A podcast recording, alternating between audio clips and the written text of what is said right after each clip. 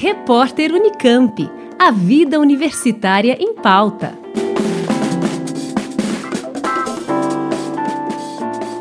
Pense em uma cachorrinha da raça Yorkshire Terrier de 10 anos que toma banho toda semana para não enrolar os pelos, usa roupinhas no inverno, passeia de carro, gosta de ir ao shopping e de ir acampar. Pensou? Essa é a Mel Gomes. Para algumas pessoas, essas ações podem indicar uma humanização do animal, ou seja, um tratamento dado aos animais parecido com o que é dado aos humanos. Mas a dona da Mel, Lana Liz Percy Gomes, explica que não faz nada contra a vontade da Mel e que sempre respeita suas condições e necessidades como animal. Eu nunca fiz nada que ela não gostasse, eu nunca forcei ela a fazer nada. Então sempre respeitei a personalidade dela. Se ela fosse uma cachorra que não gostasse de roupinha, não gostasse de foto, não gostasse de passear de carro, eu ia respeitar. Como a casa de Lana não tem quintal, a Mel tem liberdade para dormir no quarto, na sala ou na garagem mas ainda assim prefere sua própria caminha. Outra curiosidade: a Mel gosta muito de ser fotografada, diz Lana. Ela vê uma, alguém mexendo no celular, ela fica, para na frente da pessoa, fica esperando a pessoa bater foto. E tem que fazer o cliquezinho de bater a foto, que se não fizer nenhum barulhinho, o celular estiver silencioso, ela fica esperando. que é o sinal que a foto foi batida e ela pode sair da pose.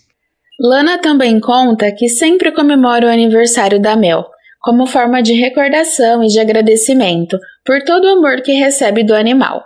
Mas, assim, eu, ela e tem uma amiga que tem uma cachorrinha da mesma raça, que ela gosta muito. Essa minha amiga traz a cachorrinha dela para passar o dia com a Mel.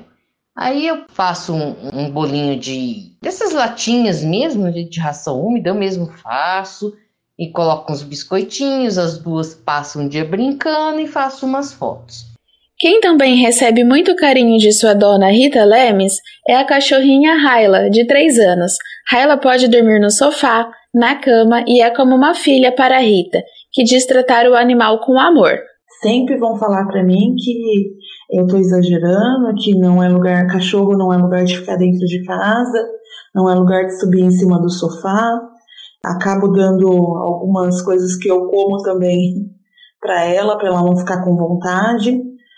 Mas eu não ligo também para que as pessoas vão falar, para as críticas que eu irei receber. Já na visão do jovem Victor Daniel Barato, dono de quatro cachorros, tratar os animais próximo do tratamento que é dado para os humanos pode não ser tão positivo. Eu não trato eles como seres humanos, mas eu trato eles como um ser humano trataria um animal. A gente devia se preocupar mais com que as necessidades deles, não as nossas. No caso, é se preocupar deles estarem no ambiente limpo, se eles estão comendo uma comida de qualidade, se eles estão tendo acompanhamento médico veterinário, se eles têm lazer para se divertir. Adroaldo José Zanella, professor do Departamento de Medicina Veterinária Preventiva e Saúde Animal da Faculdade de Medicina Veterinária e Zootecnia da USP de São Paulo, faz alerta para a humanização dos animais. Ele também explica como deve ser a decisão de se ter um animal de estimação. O, essa ideia de tratá-los como filhos certamente, certamente representa uma característica do antropomorfismo. E várias outras a gente pode citar: organizar festa de aniversário para os cães, preparar aquela roupa diferente para o seu cão, assim, um, no período de verão, com aquela roupa. Quem decide ser tutor de um cão ou de um gato, a decisão deve ser baseada na apreciação das características comportamentais e biológicas da espécie. A beleza da espécie deve ser levada em consideração, não quanto é o, o próximo ao humano. Em 2019, a estimativa era de que 46,1% dos domicílios no Brasil tinham pelo menos um cachorro, o que equivale a 33,8 milhões de residências, e que 19,3% possuíam pelo menos um gato, sendo 14,1 milhões de residências, ou seja, quase 48 milhões de lares brasileiros com cães e gatos. Esses são dados da Pesquisa Nacional de Saúde, divulgada pelo IBGE. Patrícia Ferreira Monticelli, etóloga e professora do Departamento de Psicologia da Faculdade de Filosofia, Ciências e Letras da USP em Ribeirão Preto, chama a atenção para o cuidado excessivo, que pode se confundir com a humanização dos animais. Faz mal qualquer coisa que evite com que o indivíduo uh, exiba todos os comportamentos da sua espécie, faz mal em algum grau. É, eu não acredito em coisas como que a humanização levaria levaria que não se reconheçam mais, né? Que os cães não sejam mais, que eles não se reconheçam mais como cães e, e deixem de lado sua essência. Não, eles só serão cães infelizes ou não saudáveis, obesos, com dermatites, ansiosos.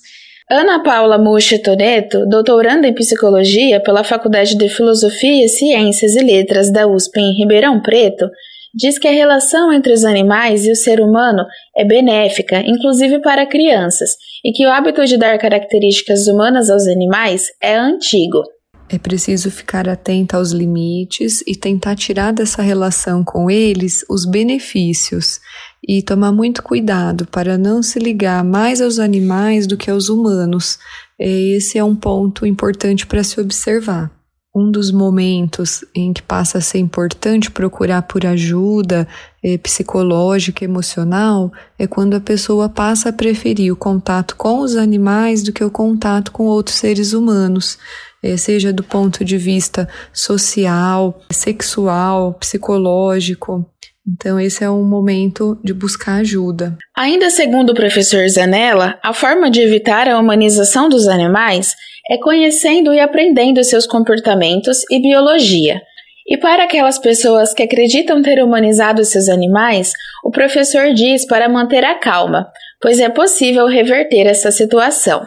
Ah, essa questão de socialização no começo da vida é muito difícil você reverter. É provável que essa mudança seja muito difícil, talvez impossível, mas quando você enriquece a vida de um animal, dando para ele caminhadas diárias, coisas para brincar, coisas para que ele possa utilizar o, o, o olfato e, e um ambiente social que ele consiga participar, mas assim, dentro da perspectiva de um cão, com certeza, com certeza você vai conseguir melhorar o bem-estar de um animal e provavelmente reverter esse processo. Nós ouvimos Lana Liz Percy Gomes, Rita Lemes, Victor Daniel Barato, que tem animais de estimação.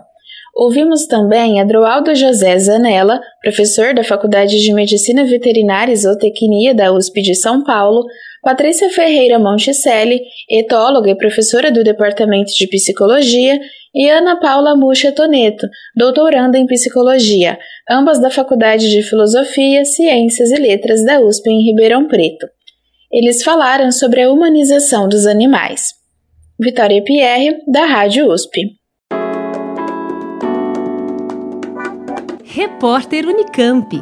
A vida universitária em pauta.